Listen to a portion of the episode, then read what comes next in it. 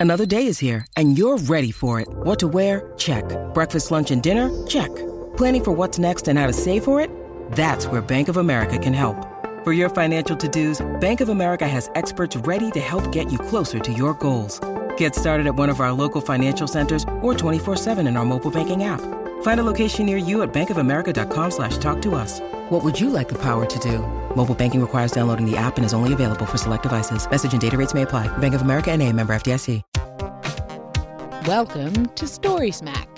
We have been off for a while, but since so many junkies are locked in for the COVID 19 pandemic, we're bringing it back. And uh, you may notice the sound quality is a little bit off today because we are recording from a secret remote bunker of course. with many machine guns and landmines. oh, We started doing a fun little thing on Facebook Live called Sigler in Place. Uh, just the first one, we read some Jack London, chit chatted. The second one, we introduced the Wheels of Death, which is our Wheels new way Death. of death, our way of picking movies to review on Story Smack. There's a wheel of time marking the decades and a wheel of genres. We randomize the decade and the genre. Then we have junkies give us movie suggestions for films that are on Netflix. Got to be on Netflix in an effort to not add additional costs for as many of you as we can. There will be more Sigler in Place Facebook Live events in the near future. So if you're not following me and my group over at facebook.com slash Scott Sigler, do that. We'll also try to get them going on Instagram and possibly in the future, Twitch. It's just my way of bringing a few rays of sunshine into your COVID cloud. the decade that came up when we spun the Wheel of Death was the 2010s. The genre was disaster movies. Via the junkie suggestions on that Facebook Live, we settled on the movie 2012. 2012 was actually made in 2008, but hey, since it has 2012 as the title, we felt it worked fine for the 2010s. We knew this movie would be bad. We were warned. We were warned. we were warned this movie would be bad. And the man who warned us it would be bad happens to be our guest on today's Story Smack, Dr. Phil Plait, the Bad Astronomer. Phil is an astronomer, author, and the brain behind the Bad Astronomy blog, currently hosted at syfy.com. He's an ardent sci fi fan and has even consulted on sci fi TV shows, movies, and books, including one or two in the Siglerverse. He's also a good friend of ours. He can sometimes be found sleeping on Scott's couch That's during true. San Diego Comic Con. Phil, welcome to Story Smack. Thank you, guys. We are uh, thrilled to have you on the show, our, our resurgence of Story Smack. And um, you did warn us this was not a good movie. Yeah, he yes, you did warn us. How were- long have we known each other, Scott? I mean, a very long time. 2005 we met? Yeah, I think so. 15 years? You know how much I Yeah. love both of you. True.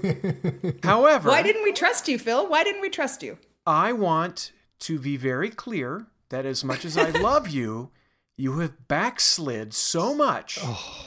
that I want to Oh. eternally damn your souls to hell for even making Oh. me think about this excruciatingly terrible movie again. Uh, But I still love you. We are sorry to dredge up the ghosts of movies past for you, but we have some questions that only a scientist can answer. Would you be willing to answer a few questions about the science of 2012? I bet it's only a smartass scientist, and it's easy because there is no science in that movie. It's, it's I will- just John Cusack barely escaping a giant crack in the earth following him, no matter where he goes. Yep, they should have made this a supernatural paranormal movie. Then would have made a lot more sense. Well, I, more I still think it wouldn't have made any sense No at sense? all. No. Okay. Well, Phil, let's get to it. Question number one Can you explain for both me and for the listeners at home? Uh, sorry, I'm going to interrupt. Before we do that, anybody who's listening to Story Smack and wants to see 2012 And you after don't. that discussion, this is your spoiler alert. Thank We're going to spoil this, and really, I don't think it's going to make it any worse. Honestly, I think it might make it better. Good. So you've had your spoiler alert. Now, question number one Phil, help us out. What is a neutrino? Right. Well, a neutrino's a real thing. One of the few things that this movie mentions that actually, you know, can happen. Um, it's a subatomic particle, and it, it's it's a part of the subatomic particle family, just like protons and neutrons and electrons that make up normal matter. You, me, you know, your book collection, that sort of thing. Neutrinos are a little bit different, though. They have a little little teeny tiny bit of mass, but they are extremely uninterested in interacting with normal matter. And what I mean hmm. is, like, you know, a photon, a particle of light, can just travel through space, empty space, very easily. To a neutrino, normal matter is like empty space. It can just fly right through us. You don't even notice it. There are billions of them passing through you right now, most of them generated in the core of the sun through nuclear fusion. Um, but that's that's sort of what they are, and they they play their roles when stars explode. Neutrinos are generated just in the cores of stars. Normally, they're generated. Uh, a lot of nuclear reactors generate neutrinos, and so there's a bunch of them flying around all the time. Real quick, explain how it can pass right through matter and not interact with matter, if that's possible to explain quickly. Well, that's complicated. But, but, honestly, there are just some subatomic particles that are not interested in interacting with other particles. It's just the way they're uh, they're assembled, the way they're put together. It's part of the equations that govern the universe. Um, and in this case, it's kind of like, uh, oh, you know, you put an electron and a proton together, and they love each other. One has a negative charge and one has a positive charge. Whereas two neutrons are just kind of sitting there. They they don't have any charge whatsoever. They don't they don't really want to interact unless you force them to. I know some people like that. Uh, neutrinos are kind of the same way. Once they're generated, they don't care about normal matter, and they travel at almost the speed of light. So they just move on to do what they do. Okay. Okay. Um, I think that answers my question well enough for now. A, I have a related have? question. Okay. Sorry, Phil. Can neutrinos mutate somehow and become a quote super neutrino end quote? No. okay, first Is that all, your full scientific and complex answer is no? How much time we got? Okay, now picture picture me ticking these off on my fingers, right? First of all, particles don't mutate, okay? Living things mutate. Uh, and so that's the wrong word. What you would say is um, you can convert subatomic particles one into another. Um, you can take three quarks and squish them together and they become a proton or a neutron. So, so you can convert things one to another. They don't mutate, it's the wrong word to use. Particles can be converted into other particles. Uh, so if you, you know, if you if you could break apart, I don't know, like a, a proton, say you get three quarks, but they have to have something to change into. There's no such thing as a super neutrino. Doesn't even make sense. they can't go into a little neutrino phone booth and change into a super neutrino, is what you're saying. That is correct. Uh, you know, a super okay. neutrino is a neutrino with a cape. Um, it, it, it just it, it, doesn't work that way. That that's just not a thing. Something they made up for the movie. If they had consulted a scientist. I mean, they may have. I don't know. A lot of movie producers and writers and stuff consult scientists, and you know whether they take the advice of the scientist or not is up to them. Mm-hmm. It, it, may not matter, or it may not help the story at all. Um, in this case, you know, I'm sure given 18 seconds of thought, I could have come up with something better than what they did. However, I think the way this movie came out is that they already had a lot of it put together and then they uh-huh. decided uh-huh. to make it sort of fit the 2012 theme. So that's kind of yeah. why this movie fails spectacularly. I have a very serious scientific question for you now. Um, the neutrinos apparently get super pissed at the Earth and come in and muck about the place. In this movie, Phil, why do you think neutrinos are so angry with our planet? Wouldn't you be? I mean, picture me now just vaguely waving in all directions. In the movie, there's like a solar flare and it generates neutrinos, and I, I can't remember if they mutate when they interact with the Earth's core or they, they somehow they turn into super neutrinos on their way here. None of this makes any sense. It's just word salad.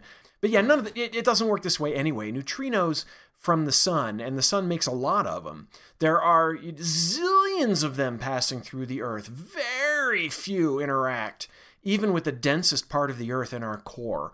So, you know, none of that makes any sense. The amount of neutrinos, eh, let me back up and say that even in a solar flare, I don't think you would you would make neutrinos. It's possible maybe the temperatures get high enough that you could get hydrogen fusion and so you'd get a handful of neutrinos out of this but not enough and, and flares only last for a few minutes this is supposed to take years to the, to heat the earth's core up and cause all these disasters so you yes. know at every it's just every step of the way i shouldn't be touching my face i was putting my head in my hands and i shouldn't be touching my face it's true. We shouldn't be touching our face right now.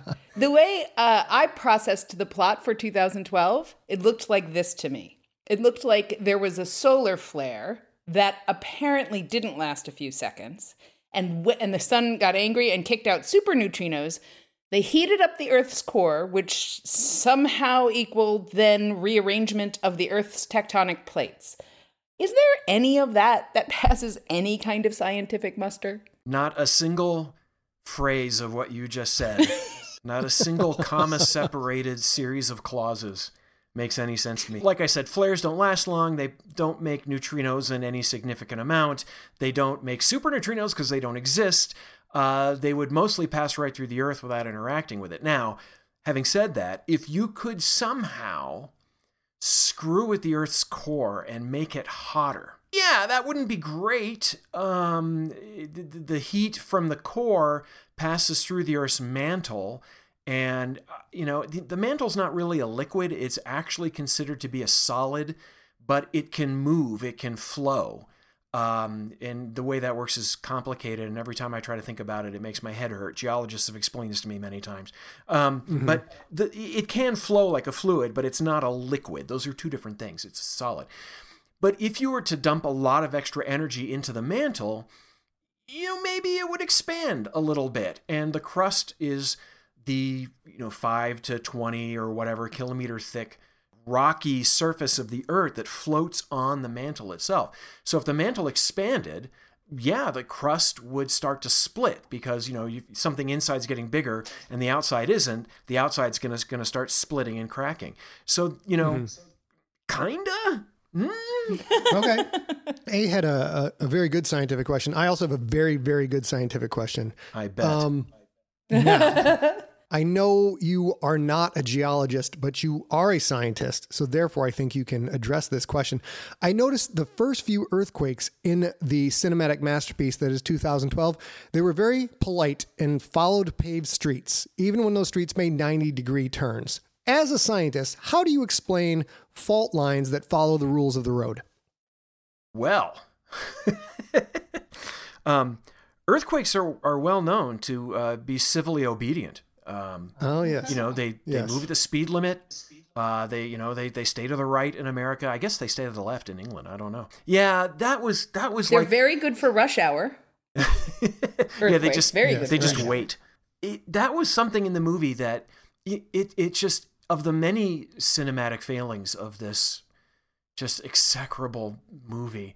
Um, it's just the fact that every scene ends with John Cusack using some sort of different mode of transportation to barely escape the earth splitting underneath him, whether it's his limo or I don't even remember a car, an airplane, and it just it's then you know, there's an like, arc at the end. You can there's do this arc. once, twice, maybe if you yeah. change things up, but it was just over and over again. So yeah, no, it was just and it was just ridiculous. There were many chase scenes look, Roland Emmerich, who made this movie, also did Independence Day, and Independence Day is ridiculous, but it's mm-hmm. really mm-hmm. entertaining. Um, it, it, with all the scientific and and uh, just all the faults of that movie, it's fun to watch. This one was tedious. Yeah, that's a really good way to say that, Phil. That's exactly that was uh, one we we kind of started it a little bit late uh, because of the workday or whatever, and we had to actually finish watching it today. And I thought, okay, so I got some sleep and I'm now a little sharper in my head. Maybe this will, I won't be so frustrated by it. And it just got worse. Yeah. Once I was no longer tired, I was like, oh, this is so ridiculous. Yeah, you they could have just like yanked whole segments out of the movie and it wouldn't have made any difference. It the running time is two and a half hours plus. So it's not your imagination. That movie just never ends. Phil, is it is it as bad, worse than, or equally bad to Armageddon? Wow. Um, I would say this is the Armageddon of of geology movies. Um, although most people say the core is the Armageddon of. of, of Ooh. And yeah, I uh, I asked a if we could watch the core for Story Smack, and she said, "Sure, if you want to dissolve the partnership and never see each other again, by all means." So we will not be doing the core, which is pretty spectacular. Yeah, um, yeah it's it's got its moments. And i met the guy who wrote that movie. We were introduced by uh, amy berg who is a writer and thought that we were going to start like attacking each other. But in fact, it wasn't like that at all. And he, you know, it, it's funny when you talk to geologists, they th- they say, you know, Armageddon was okay. I mean, the core was a piece of crap and clearly scientifically terrible, but Armageddon was okay. And you talk to astronomers, and they're like, ah, the core was okay, but oh my god, Armageddon, what a piece of crap. Um, oh, how fun! um, it turns totally out they're both true. terrible. Honestly, you know, when when it, if you're trying to compare them scientifically, I, it's probably a dead heat. But Armageddon wow. was many things, but it wasn't really tedious. Um, it it never really stops to give you a, a, moment to think about it going on too long. This movie has. That's the weird thing about movies like this is like um, they could have done a plot with actual science, and the plot would basically function exactly the same. These really aren't meant to be any kind of. They're just adventure movies, and then they substitute quote unquote new, super neutrino angry at the planet science for any real for supernatural shit. So well, and I also think Phil makes a really good point about if you are so, if you are entertained enough, even if you're entertained by the spectacular of it, like a Michael Bay movie or a Roland Emmerich movie like this one is, if that's enough, then that's more entertaining. But he's right. This is a terrible movie that isn't all that, it, it doesn't, it kind of plods along plot wise and it's, it doesn't have any, you know, there's no kaiju, there's no anything big and fun. So it's, you notice the fact that it's so terrible even more. Mm. And I think that's true because I I understand that that like Armageddon was a terrible scientific movie, but you know, is pretty sometimes to look at. Thank you for helping us talk through the quote unquote science in 2012. Uh, where yeah. can the people listening find out more about you? Um, I'm everywhere. Um, well, that's not true because I'm not on Facebook. I'm on Twitter as Bad Astronomer and Instagram as The Bad Astronomer. The best place to find me is on my about.me. It's about.me slash Phil Plait. And I write the Bad Astronomy blog on sci-fi, S-Y-F-Y dot com. And if anybody out there is looking up about me, it's P-H-I-L P L A I T. Thank you for being on the show and, and sciencing just the crap out of 2012 for us, Phil. We appreciate it. Thank you. And next time, call me before you watch the movie. Love you. Love you guys too. That was Dr. Phil Plait gracing us with his sciency presence on the show. Now, as I mentioned in the open, the sound quality may not be great right now because we are in our underground bunker that sadly is not shaped like my head. But next time, next, next time, we next just time. didn't have the time. We was uh, it came on us too quick. We, if we only had some warning about I know, COVID, I know some kind of warning anywhere, I know, been great. Um, so we are not going to edit any of this we're going to just plow through this. So if you guys hear us screw up and things aren't quite as smooth as they usually are, it's because we're trying to bring that sunshine to your little heart. Yeah, we have had a handful of emails and a handful of posts on Facebook um, asking for just more content because now everybody's home and. Yep. Uh, several of the questions have been can can you make sure that or is Sigler in place, the live Facebook thing is that PG or PG 13 or R, and that's a little too hard to say. Yeah. But we're going to do our best to keep these, as always, kind of PG PG 13. Because I know now you've got little ears. If you are a parent, you have little ears right around the house every single minute of every single that day. That was excellent that you just informed me of that. Because that's why I jumped I'm in a, right here. When it comes to the, the curse words, I'm an artist. I'm not well, lie. and this movie has a lot we did swear, to curse about. We, little, we swore a little bit watching this movie. Yes. Oh my goodness, this movie. Okay, so uh, all we can do now is go through the movie, talk about the movie's interesting and not so interesting parts because we had. I mean, we we kind of came out of the gate strong with Phil, and now it's yeah. You know, now it's just you and me. So. Well, and of course we are we are fans of science, mm-hmm, mm-hmm. and he is a scientist, so he yes. got to say intelligent, lovely, graceful things that we could understand. And I'm going to start by saying, right out of the gate, this movie sucks so hard because at four minutes and 10 seconds in, yeah.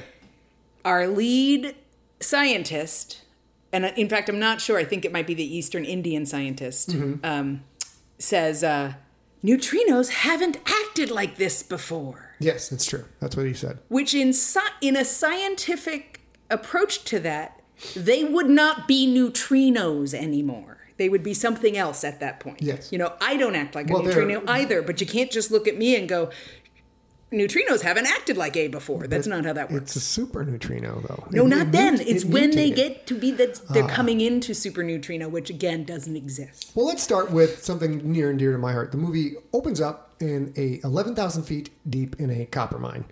Um, they say it used to be the deepest copper mine in the world. At which point, I still feel smug because I book called Earth Core, yes. and my Earth Core takes place at sixteen thousand feet down. So initially, I was like very worried, like they're not going to have any geothermal heat. They had geothermal heat. They didn't explain why it was hot. They just said it was super hot down there.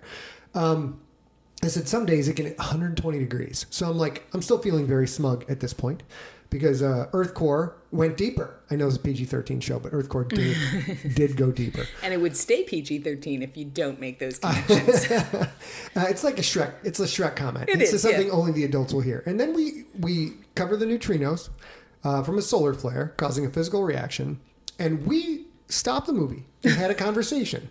And our conversation was, okay, is this the one gimme? Because in any we did indeed, yeah. any science fiction movie, you have to have one. The audience has to accept at least one significant gimme. For example, Star Wars, faster than the speed of light. Okay, you you gotta like any any uh, Star Trek, any movie like that. You have to not get pedantic about well, we can't really go the speed of light, so that's kind of impossible. You got to roll with that. Yeah. And then the Force in Star Wars, for example. So there's a few things that said like if you can accept these, we'll tell you a great story. And I'll even say, for me, I'm happy with one big gimme and one smaller gimme. Mm-hmm. Okay. Like faster than light travel is would be a big gimme maybe, Mm-hmm. but the fact that everybody speaks English in their own country of origin accents is also a gimme because that's not how that would be, you know, necessarily. Especially in these disaster emergency where people are sort of thrown together. Mm-hmm. Legitimately, everybody but the Chinese people in 2012 spoke English with an That was accent. another another gimme for you. Yeah. But we so we talked about okay,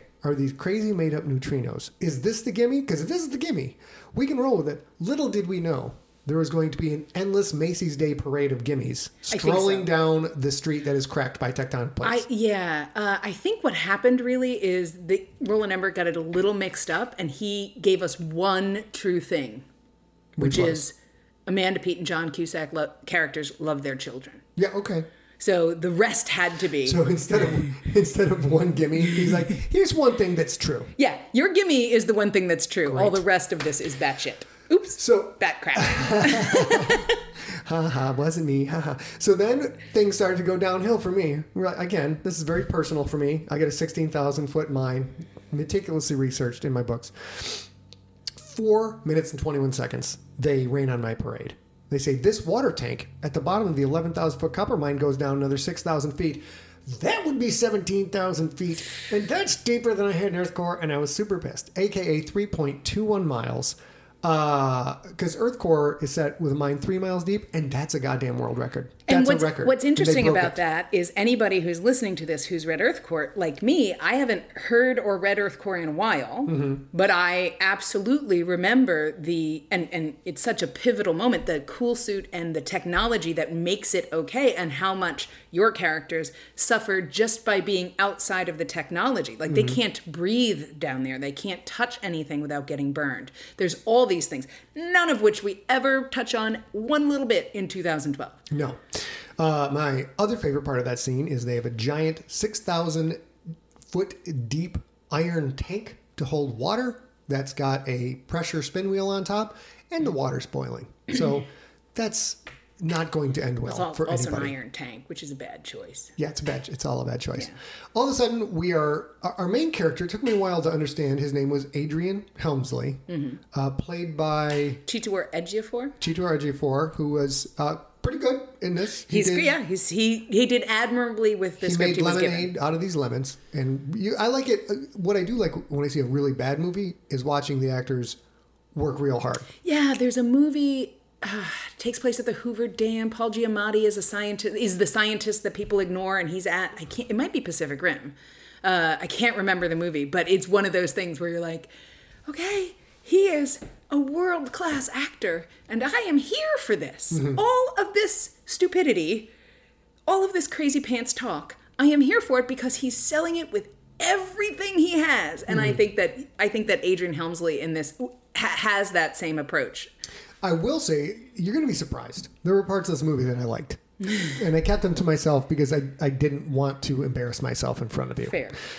One of the things I like is they completely skip the mandatory hi i'm a scientist. This bad thing is going to happen and everybody ignores him or her and decides they want to keep the beaches open for tourist tourist season from square one, before we even get to the opening credits, they believe him. He walks, he barges his way into a White House black tie affair, uh, Helmsley does, Uh-huh. and says, You got to read this report. And the guy, and what's that? His name is Oliver Platt. Oliver Platt. And he is the White House chief of staff. Mr. Anheuser. Mr. Yeah, Carl Anheuser. Carl Anheuser reads the report and boom, it like the whole scene from the time he picks up the report to the time he says, "Okay, now you report to me to Helmsley." That's like 30 seconds. So they skip all of the doubt and go right into full belief in what's coming, which was unique and I guess refreshing for a movie like this. Yeah, and I'll also say it's that's kind of a little bit of a MacGuffin or a red herring Mm-hmm. because Oliver Platt's character turns out to be the biggest antagonist and the villain of the movie.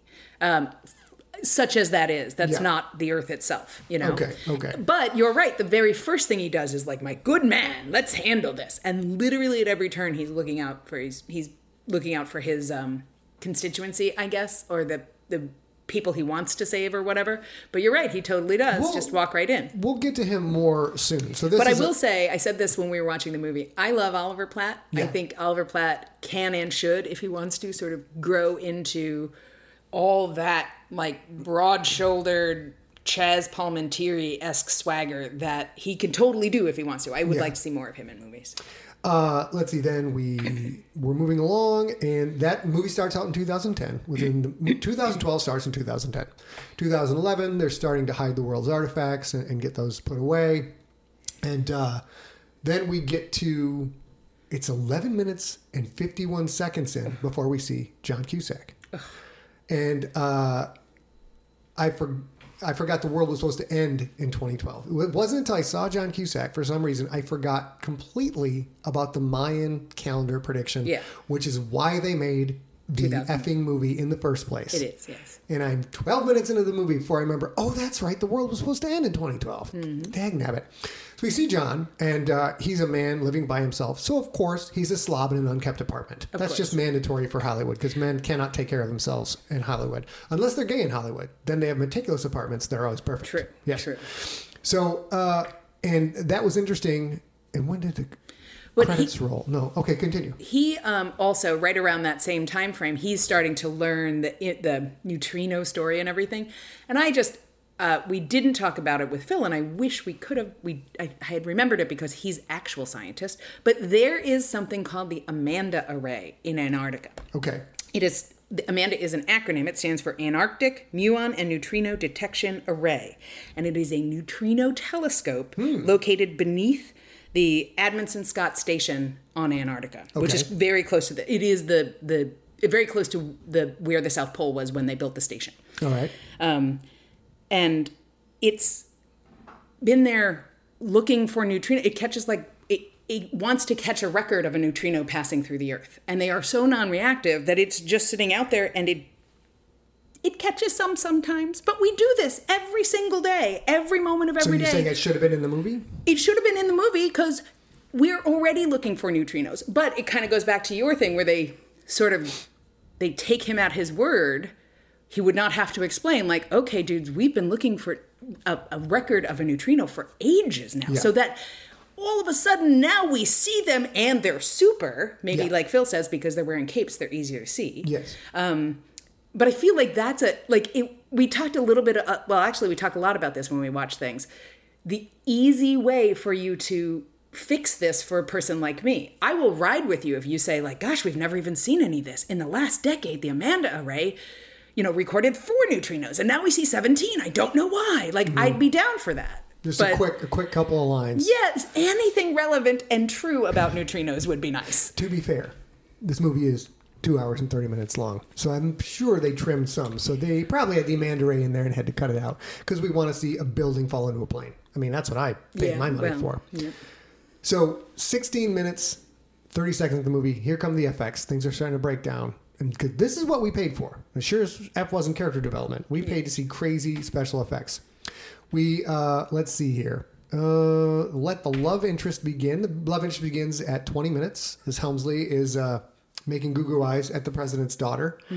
And my favorite, of course, is Danny, Danny Glover. Like, yay, Danny Glover's in this. I was like, sweet, he's the president. He found a job he's not too old for. All right, this works out pretty well. And there's a scene with his daughter where he says, only a dozen people in this administration know what I'm about to tell you. And she says, Dad, what's going on? And I'm like, he, he should have responded, Didn't I just say I was about to tell you? Why do you got to interrupt me all the time? so some of the dialogue in this is, is not so good. We're 21 minutes in before I realize I have no credibility for Adrian Helmsley. What is this guy's? Did I miss it? Did they establish his background, or is he just I go look at stuff and then I go crash a black tie affair and the president makes me the science director? Is that pretty much it, or did I miss something? I think that's pretty much it. Um, there is a moment where he, several times in the movie, uh, he references his Eastern Indian counterpart. And we see the Eastern Indian counterpart on screen. And at some point they talk to each other and then they end up getting separated to go to their families or whatever. But what I understand, the closest I can get is they work together. He is more senior. Our, our um, protagonist is more senior than the Eastern Indian scientist, and the Eastern Indian scientist is actually the one who has the provable data. Mm. And he passes it off, but they work together, so they totally love, you know, they they trust each other, and that's good. So he's the Eastern Indians' boss. In the climate ravaged world of 2072, the city of Pura stands as a miraculous green haven. Pura is a geoengineered paradise that protects its fortunate residents from the global catastrophes of heat domes, fires, floods, and droughts. In a time when the world outside is unsafe, it's vital for Pura's existence that people rally behind the purpose of the city, and Demetria Lopez, head of the city's public relations, tirelessly promotes its idyllic image. But when she stumbles on a dark secret that, if exposed, would be the downfall of Pura's existence, she must decide who and what she's willing to protect. From Wondery, the makers of Academy and Dr. Death, The Last City stars actors Rhea Seehorn, Jeannie Tirado, and Maury Sterling follow The Last City on the Wondery app or wherever you get your podcasts. You can binge all episodes of The Last City early and ad-free right now by joining Wondery Plus.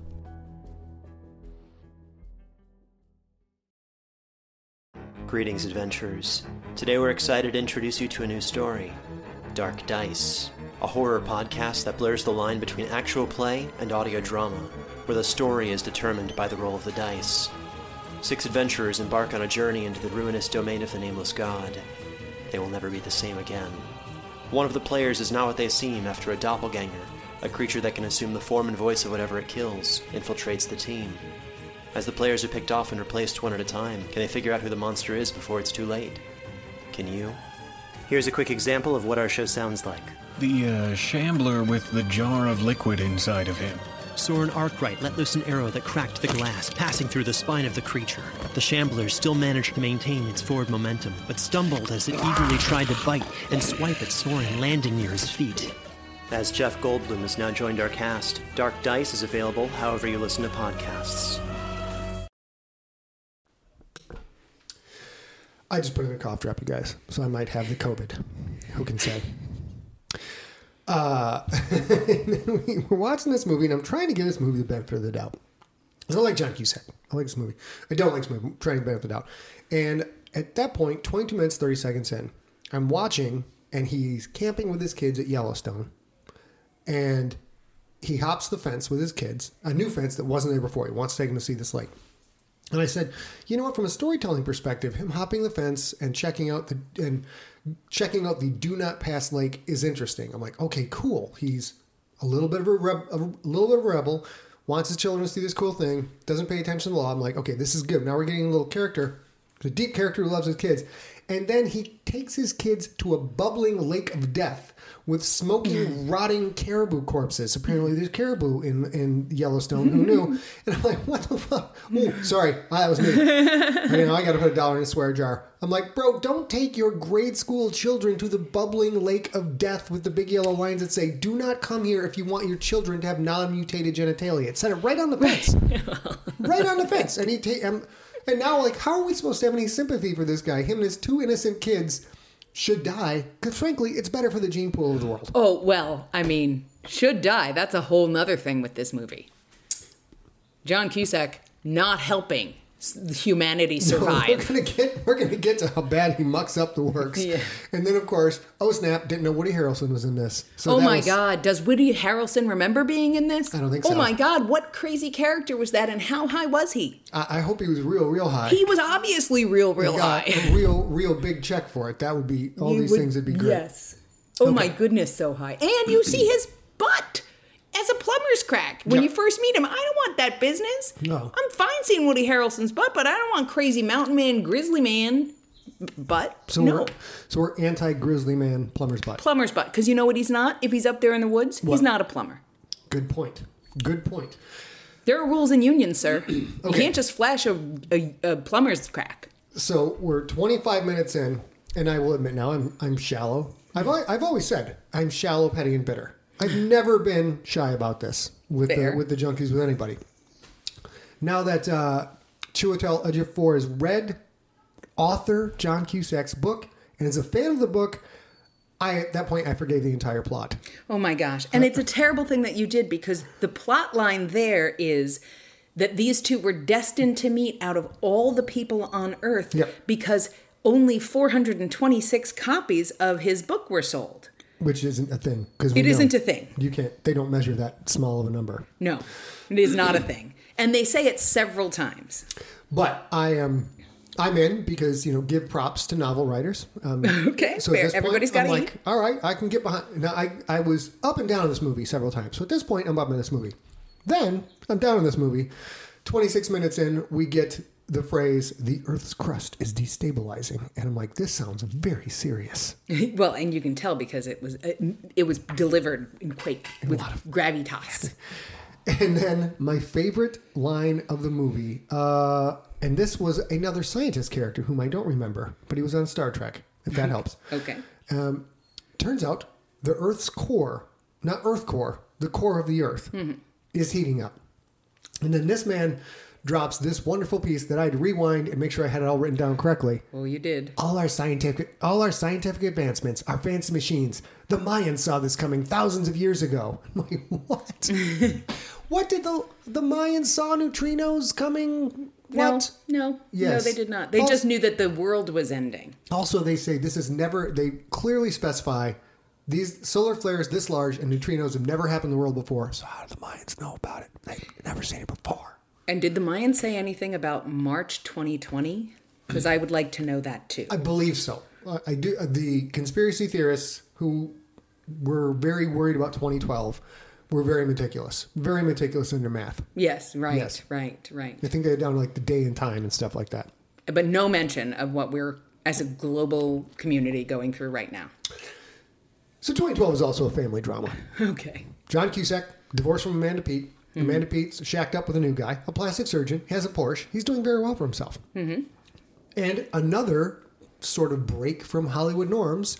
The stepdad slash new husband is not a jerk. He's not a total jerk. He's a little bit bristly, but he's not a jerk. He takes care of the kids. He's nice to Amanda Peet. There's no problem with this guy whatsoever. But he gives the boy, stu- a boy and a girl, he gives the boy a cell phone. And while they are camping by the bubbling nuclear lake of death, uh, John Cusack sees the phone and takes the phone away from the kid and says, Hey, a cell phone is a family decision. And the kid says, What family? Zips up the tent in John Cusack's face. And I'm like, All right, I don't have children, but if I did and that happened, I wouldn't have any children after that But you also- somebody would have got murdered. You also would not two things about that scene. You would not be there because you would also not have been at the bubbling lake of death. True, true. And uh, and the kid should take back his cell phone so he has something to play with once he zips up the tent. I'll tell you this a little insight to me as a person. Uh, I did get to meet my great grandpa very briefly as a small child. And before he died, he gave me one piece of advice. Oh Lord. And he said, When you see a decomposing, mutated caribou, walk in the other direction very, very fast. So I would have taken my kids and I would have gotten out of there. You're definitely a fiction writer. I'm telling you, he was. A, he was, what little I knew of him, he was a great guy. So we're 30 minutes into the movie. Just strap on your seatbelts, people. We're 30 minutes into a two-hour and 30-minute movie. Oh Lord. There's more Mayans, and now I think this is Woody Harrelson talking about now this spooked me out because hey welcome to end times that we're in right now first the stock market would go then the economy boom then the dollar boom then pandemonium in the streets and i'm like that's what we're going through right now my fellow covidians we're Yes. getting there And you guys who who helped who quote unquote helped us pick 2012, we have a lot of special smoochies for you. Yeah. Special smoochies. 35 minutes in, uh, we see more of those plate geological fault lines that follow pavement. And then the, actually, then the new husband, Gordon, turns out to be a little bit jerk because he's making fun of the author only selling 422 copies. We'd established this isn't a thing, but you do not make fun of an author when their books don't sell well. It's mean. It's mean. Yes, even though it's 426 copies. Not 426. 22. Yeah. Okay, well, that's, that's, that's a percentage improvement. At 40 minutes in, we get a Michael Buffer cameo. Let's get ready to rumble, which is great because I didn't know he was in it, and I said let's get ready to rumble when we were down to our final two movies in the Sigler in place on the Facebook Live. So I feel like I'm psychic.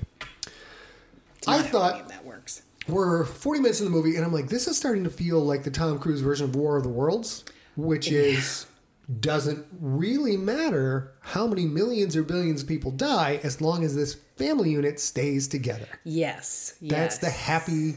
Everything's going to be okay if Well- the nuclear family stays together. And remember, this we uh, I, I completely bottomed out in I'd say the last twenty minutes of this movie. Um, as I mentioned earlier, we watched half of it yesterday. We watched the other half this morning, and I really thought, well, I'm I, I'm tired.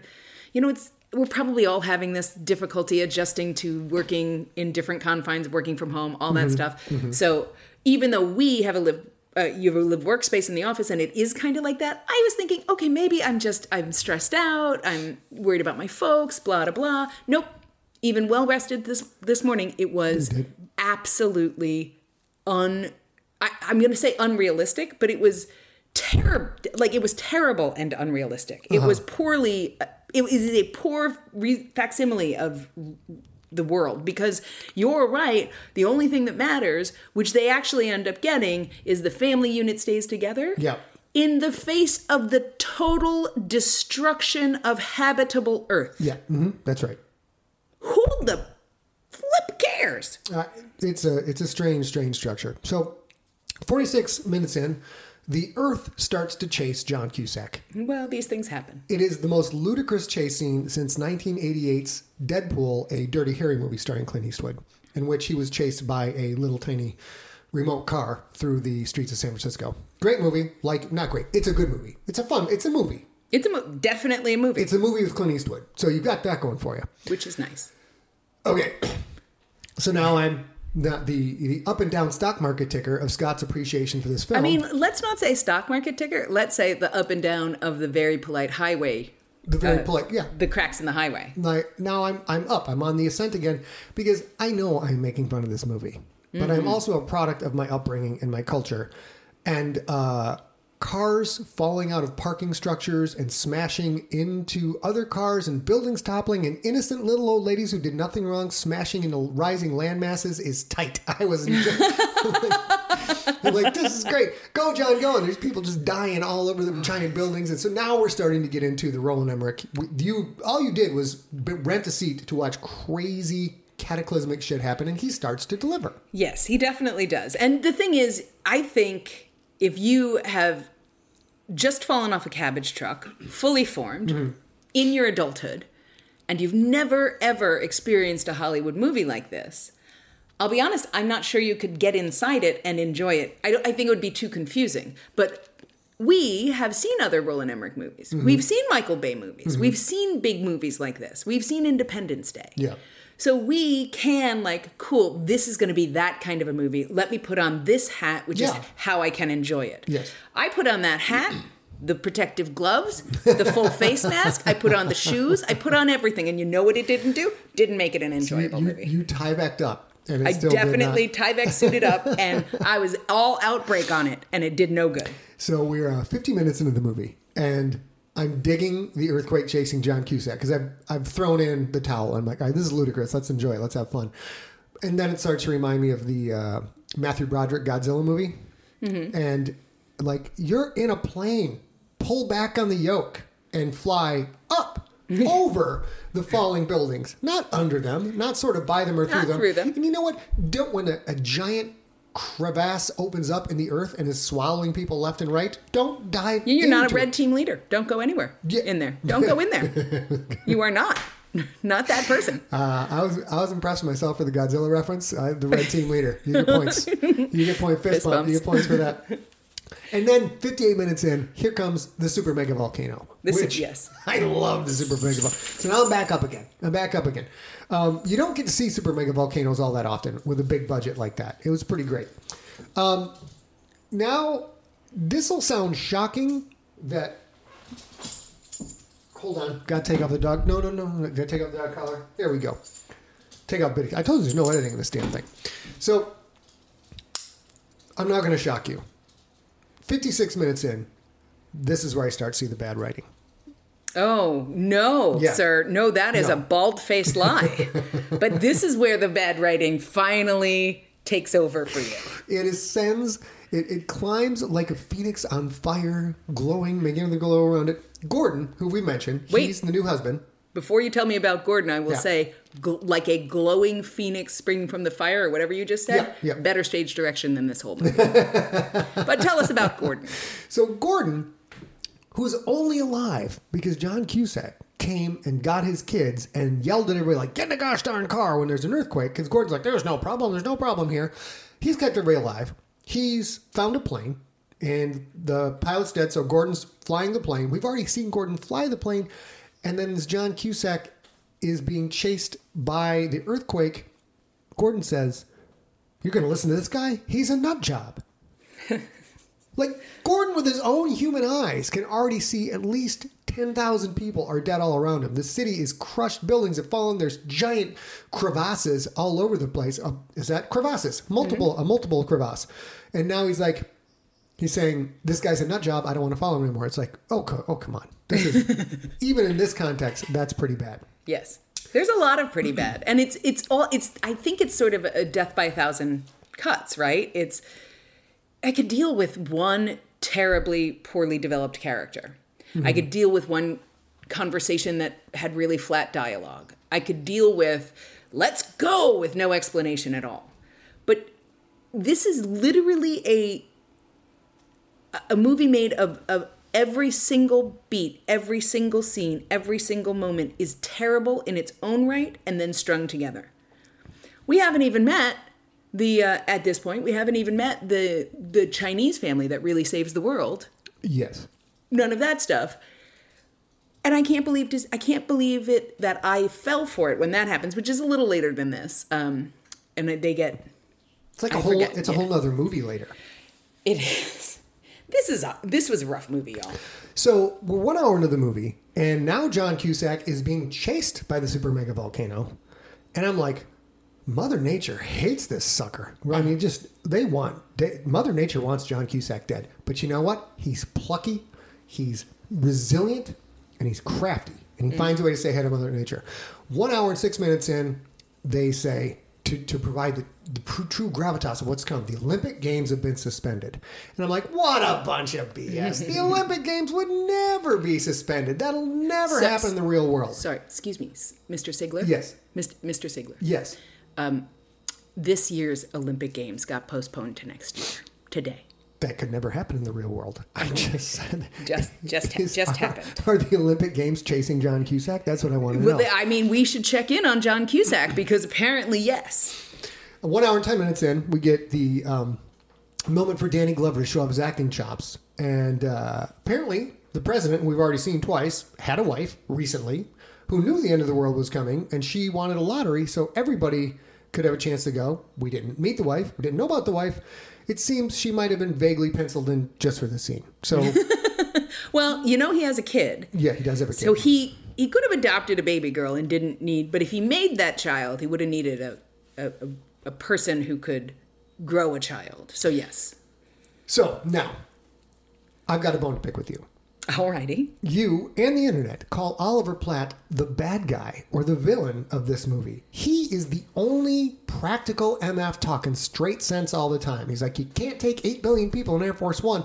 And he's right. Hi, he's the only one. Like we have to think about the species, not about your little But he's not heart. thinking about the species. Yes, he He's- is. No, he's not. He's thinking about himself because he bald faced lies to Adrian Mm-hmm.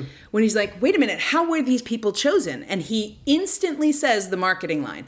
All the countries of the world, they pick their best and the rest. There's a lottery, blah, blah, blah, blah. And he's like, and then you watch this stream of wealthy adults, Mm-hmm. clearly wealthy adults, one of whom's carrying a flippin' tiny dog yeah.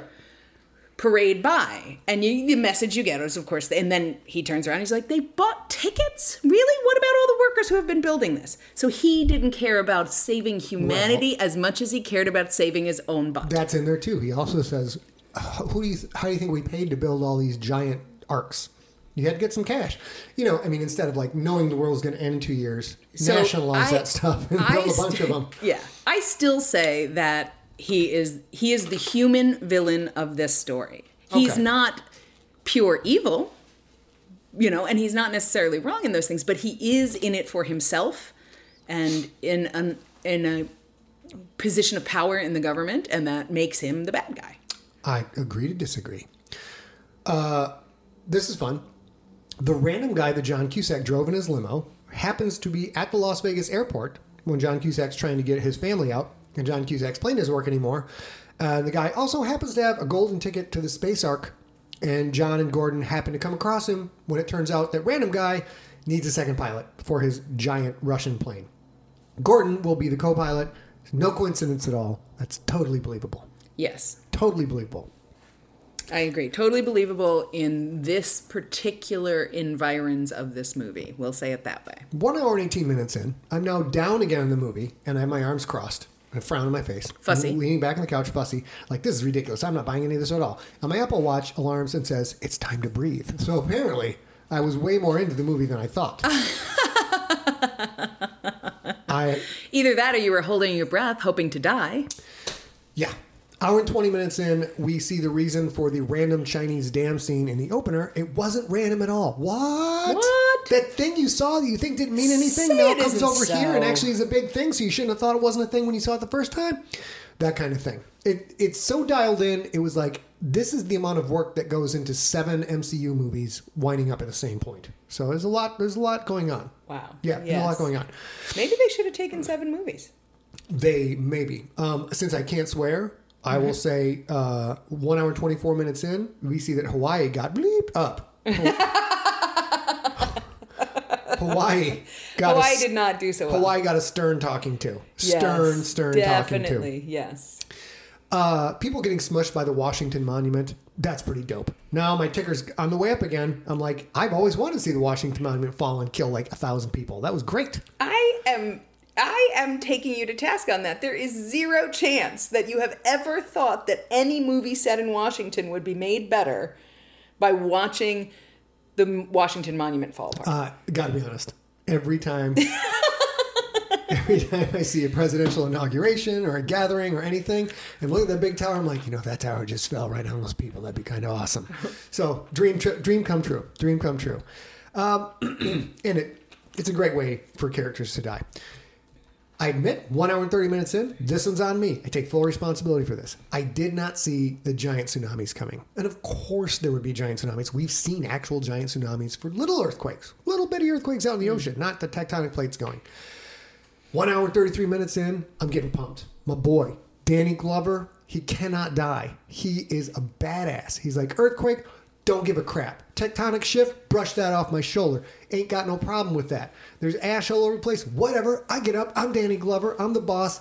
And then he got squashed by an aircraft carrier. yes, he did. I was like, So that's gangster. Yeah. That is going out like a boss. and you're like, you know what? I didn't expect this from Roland Emmerich, and I didn't expect it, but I appreciate that any character is expendable. Yeah. Well, except our nuclear family, which Yeah, well, but you would think that the president of the United States, who is also Danny Glover, Yeah. would make it out alive. didn't. Didn't. He got squashed by air. by an aircraft By an carrier. aircraft carrier. He did get squashed by an aircraft carrier. To be fair, he looked up at that aircraft carrier and you could tell what he was thinking. He was acting his little ass off. He was like, Yeah, come on, bring it. Bring that aircraft carrier. He didn't wince. He didn't cry. He's like, This is the way it goes. what would you do? Would you put up your dukes? Uh, for an aircraft carrier, Yeah. I would soil myself immediately. Okay, that's I don't think he did One that. and two, no question. That's happening right out of the so gate. So much for the family show. Right out of the gate. then I have a brief moment to feel shame at doing that. Then I get squashed by an aircraft carrier. okay, all right. Okay. So now the now my ticker's way up because watching a aircraft carrier fall in the White House, I'm excited. I'm in. I'm all the way into this movie, and then the writing comes back. One hour and thirty six minutes in, there are billions of people dead. Society is gone. The human race is on a beeline for extinction. I'm like, yes, now is the time for a little relationship chat. Yes. To kind of check in and see how we feel about each other I mean, as because people. you know, we are human creatures and we crave human interaction, even in our entertainment. It's it's how Roland Emmerich makes this a character-driven story. It is. It is. And uh, so I, pa- I pause at 138 to write down, are you kidding? The kid is now asking relationship questions. What is going on? And then I look at the timer on the bottom of the screen. And then I realize I'm like, I'm a movie in, a whole 90 minute movie in, and there's another hour to go. More I did than an not see that coming. I did not Yeah. see that. The movie is two hours and 38 minutes. Two hours and 38 minutes. But if I ask you to give me the elevator pitch for this movie, it's impossible to do. Well, uh, there's neutrinos and a whole bunch of coincidences, and then a whole bunch of natural disasters. And then there's many, many government officials who all speak English, and then the dog makes it. Yeah. This movie is is what the YouTube show movie pitch was made for. Barely an Was- inconvenience. Uh, how is he going to get across the country? That seems impossible. Not at all. Barely an inconvenience. so he just runs into the guy at the airport and they know each other from before. It's like, yes, how does that happen? Don't know. Okay. He's, it's great. so at this point, hour and 47 minutes in, we've already had to break this up into two days. It's a two day viewing. And I admit, I'm getting kind of excited to see what the ark looks like. I'm like, all right, give me the sci-fi. Like we're gonna blast off into space. Everything's gonna be super dope. We'll go colonize the planet. Like find out what. Wait the- a minute, wait a minute. Was the deal always to blast off into space? In my head. Oh, I was to say, I didn't see that at all. In my head, they said ark, and I'm like space ark, and like because now I'm like in my head. I think this. I'm like, well, we've already seen the Earth get completely ripped a new one. There's billions of people dead. We got tsunamis, we got earthquakes, we got falling aircraft carriers. At this point, I'm like, and now I see why there's 60 minutes left because they're going to have to show them landing on another planet. And I'm getting, I'm like, this is going to be dope. Where are they going to go? This is great. They got like a Mars thing. What's going on? Then comes the 1500 kilometer high tidal wave. yes. And I am not going to argue about the scientific validity of this. What I am going to see say is that's a 932 mile high wave of water. Yeah, yeah, yeah. And you know, I It's a lot. I have actually been in 30 foot swells Yep. Um and they are terribly devastating. Yeah. And I think so the cars were in the plane, so that was fine. Mm-hmm. But like there's no there's no being on the bridge. Yeah. There's no hanging out in any social area. Literally buckling in to your bunk. When you were in 30 foot waves. Yes. Yeah. And those are 30 f- well they're 30 foot swell, so that's a, you know, it's 60 total whatever, but um but still pretty devastating and could be very damaging. So a 932 mile high wave Big. and big. absolutely would have tossed the, those arks all around the new world-sized ocean. Hey, you're being overly critical of this film. Oh, they they totally took care of that. I will get to that. But then John Cusack and family arrives and sees the arks, and the kid's like, "Why do they have an anchor?" And I'm like, "God damn it! We don't even get off the planet." Oh, look what I'm like. I'm like, wait. There's 32 minutes left in this goddamn thing. What is what is going to happen now? And uh, they do deliver. This did feel like someone got the writers together in a writer room and then they passed out like eight cases of Red Bull and did 27 lines of Coke and anything else that will pump people up and had people just throw out ideas like, well, well what if there's a, what if there's a thousand mile wave? Put it in the film. What if there's, uh, uh, what if the, what if an aircraft carrier squashes the president? It's in the film, baby. Like anything they could throw out. Give this man a corner office. Give this man a corner office. because there's stuff that's coming up that just even I was like, bravo, bravo for for going way out there. Um, two hours into the movie, sure, save the dog. Billions of human beings are dying, but let's raise everyone's spirits with a cute little quirky dog who walks along a rail and gets away. But here's the here's the the actual fantastic thing about that. Okay. there is n- this end, this whole little denouement is so impossible, right? There's no chance that that giant hydraulic thing or what the gate lifting up all of that there's no chance with 15 minutes until the end of the world even john cusack or anybody else uh, no this is uh this is adrian who does this i mean we wouldn't be human Yeah. okay well one they pontificate for like four minutes It's 15 minutes till a 900 mile high wave of water hits them. And I said I couldn't help it. I like so they the first thing they do is they show us the clock that there's 15 minutes left for Yes, and then to catch 932 you miles. uh, John Cusack and his family um, almost make the human race extinct because they cheat and get on a boat they weren't supposed to be on, and they muck it up on the way in. Mm-hmm. And then Adrian, and then because the gates open, they can't start the engines on a boat, which is weird. You think they'd be compartmentalized, but anyways, they can't get the gate open. Wait, turns out it is compartmentalized, but not until later. Not till not that part. Yes, and then true. because one boat is ruined, the boat number three out of the seven boats is ruined. Those people are stuck on the dock, and they spend twenty minutes melodramatically talking about whether we're still human if we let them on or not. Yeah, and I was so by then I was so tapped out. That was probably when I was like, well, it was good forethought that they brought the brought the whole orchestra up to the bridge Yep. to play the plinky music. Okay. Yeah, yeah. So that was a that's Roland Emmerich film though. A lot of melodrama, a lot of slow melodrama. Why everybody's about to die, and then um, Gordon goes out hard, which is a bummer. He gets ground in wheels, Indiana Jones Temple of Doom style. you know? Definitely does. And uh, I noticed that. Uh, oh, hey, Amanda Peet switches gears real, real fast. Oh yes, it's it's if if I were anyone related to Amanda Peet, her ex-husband, not her dead hu- her new dead husband, but her ex-husband or either one of her children, I'd be like, the what just happened here? Yeah. Because this is creepy. Didn't you wake up out of bed with Gordon this Yeah, morning? yeah, yeah, And now you are smooching on John Cusack, mm-hmm. which to be fair, he's very he seems like a very nice man. We're one minute to impact of this 930 mile high tidal wave, or maybe it's not as big at this point. It's as big as the Alps. I don't know. I can't keep track of it all. Somehow sweeps up Air Force One and throws Air Force One into the Ark of Humanity, into Ark number four. Yes. What are the odds? this goes back to the Adderall ridden writer's room. Hey, hey, hey, hey, what if uh, it gets hit by a plane? Put it in the picture. Wait, what, about, what if it's Air Force One? Oh my love goodness, it. yes. Love it. Put it in the picture. You kids are brilliant. I love you all. Go order a pizza and some more Coke. Like that's it's absolutely it's going on going on this thing. So well, Amanda Peet is macking on the new guy. She switches real quick, and then they they get away. They they get on their Battlestar Galacticas and they float away, Mm. and then they run into a mountain. Well, no, they don't run into a mountain. They they run into is it Mount Everest. Mount Mount Everest. Yeah. they run into the north face of Mount Everest, which is now at sea level. They run into Mount Everest. Yep. It's so ridiculous. Yeah. They were when they when they touched down when the plane crashed touched down Mm-hmm. and then they then they got out of that plane and somehow ended up on the ark. That was China. And I get that the it no question No, was China. I'm not a geo- geology expert. Is Well- Mount Everest in China? No. Oh. And and also they talk about this is this is a What? good piece of plot that they do. They're like, wait a minute. When when the uh, the sexy Russian is flying and Mm-hmm. he's like, wait, what? We're running out of gas. We're losing our engines. Oh, is that land? And there's a one sentence like, yes, with the Earth's Everything mantle, shifted. everything, yeah, everything is coming That was together. I was down for that. That was fun. Y- yes, that's still okay. What about the enormous amount of land mass in between those two things? That would be a problem for me.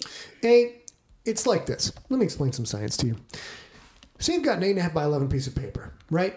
And then say you fold it with three folds. There's four panels, and then you bend the two panels together on the outside, and they touch. It's like that. It's just like that. Yeah, Mm-hmm. Well, and I mean, it's not like that's science. it's not like Mount Hood in Washington, which would have been lots of water in the in between if they if it was coming one way, and Uh-huh. obviously too much land mass in between.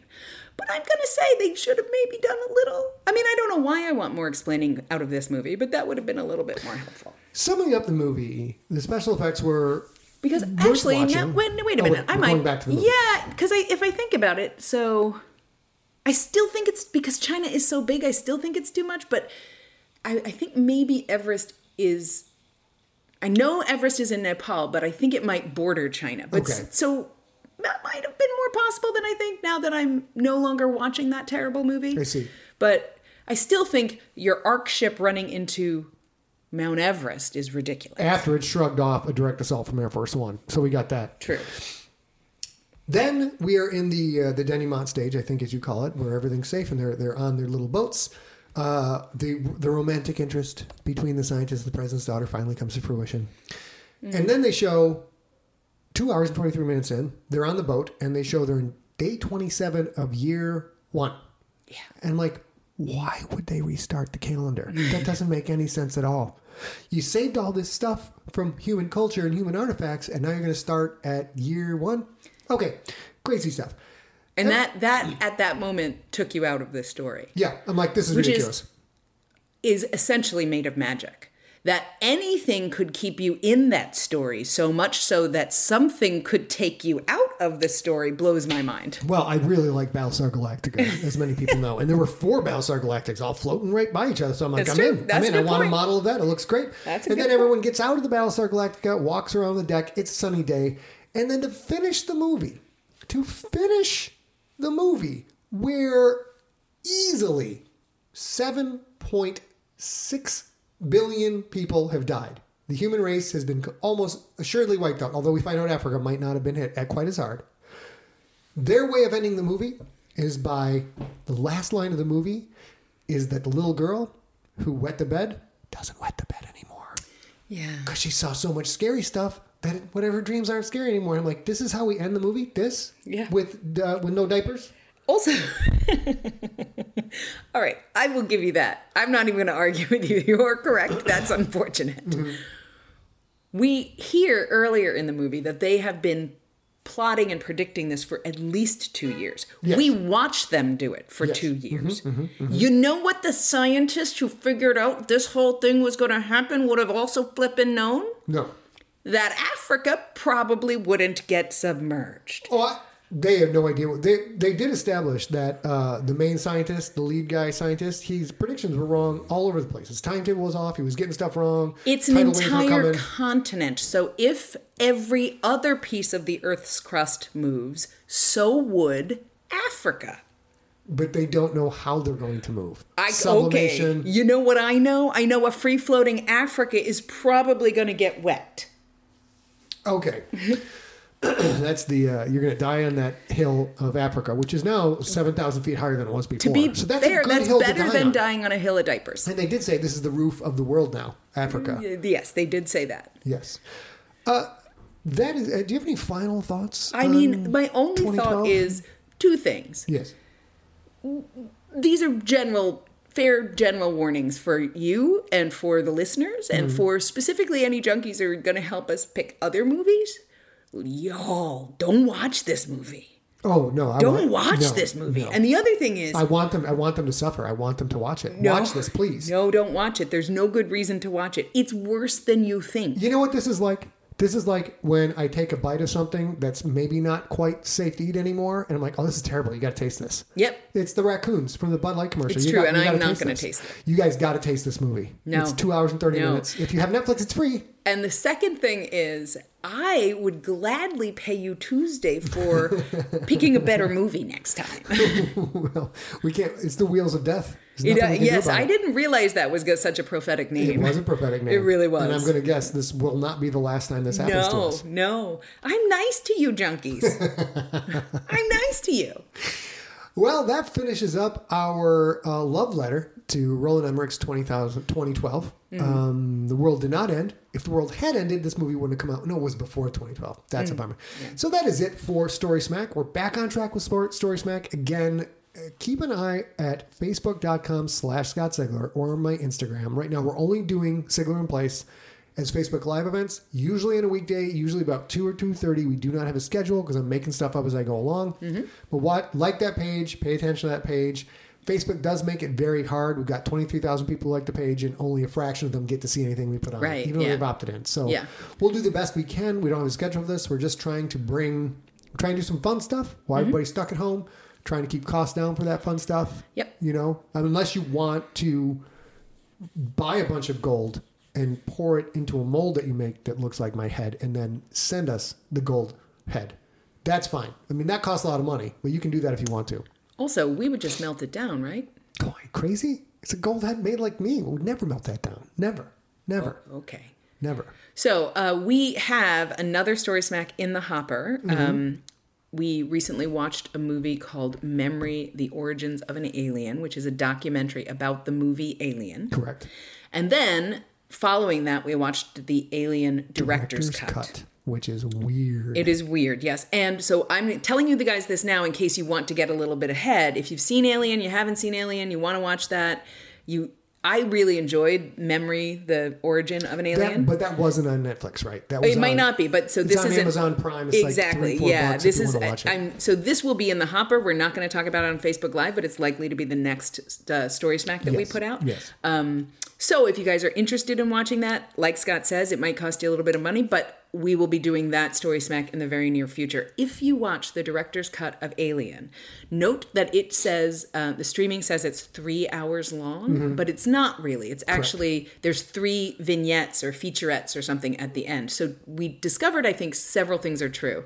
There's th- that the three vignettes at the end are part of the overall time signature and also that you said that the movie itself has is about a minute shorter It's a minute shorter than the theatrical version. and it has scenes pulled out and different scenes put in so it's not like they just edited out a minute they changed the They the change film. it dramatically. Yeah. Dramatic. So if you're a big fan of Alien, I was surprised. The director's cut uh, is internally consistent for the most part. Yep. Um, but I saw stuff I'd never seen, and it was fun because I'm like, I don't think, and like variations on scenes too. Like, I don't think that part was in the original one, and I've seen the original one a lot. So from that perspective, it was fun, and we will be talking about that when we do our next story smack which will be real soon real soon. take care of yourselves junkie and take care of each other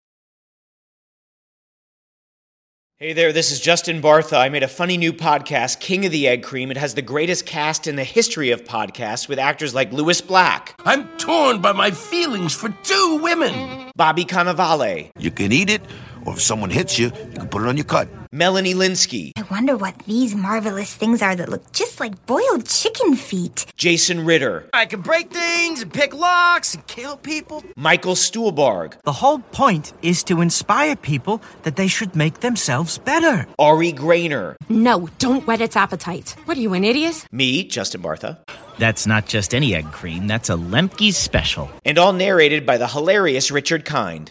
This is the story of Harry Dalowitz and how he rose from nothing to become New York's King of the Egg Cream. So if you like funny true stories, come listen to King of the Egg Cream, available wherever you get your podcasts.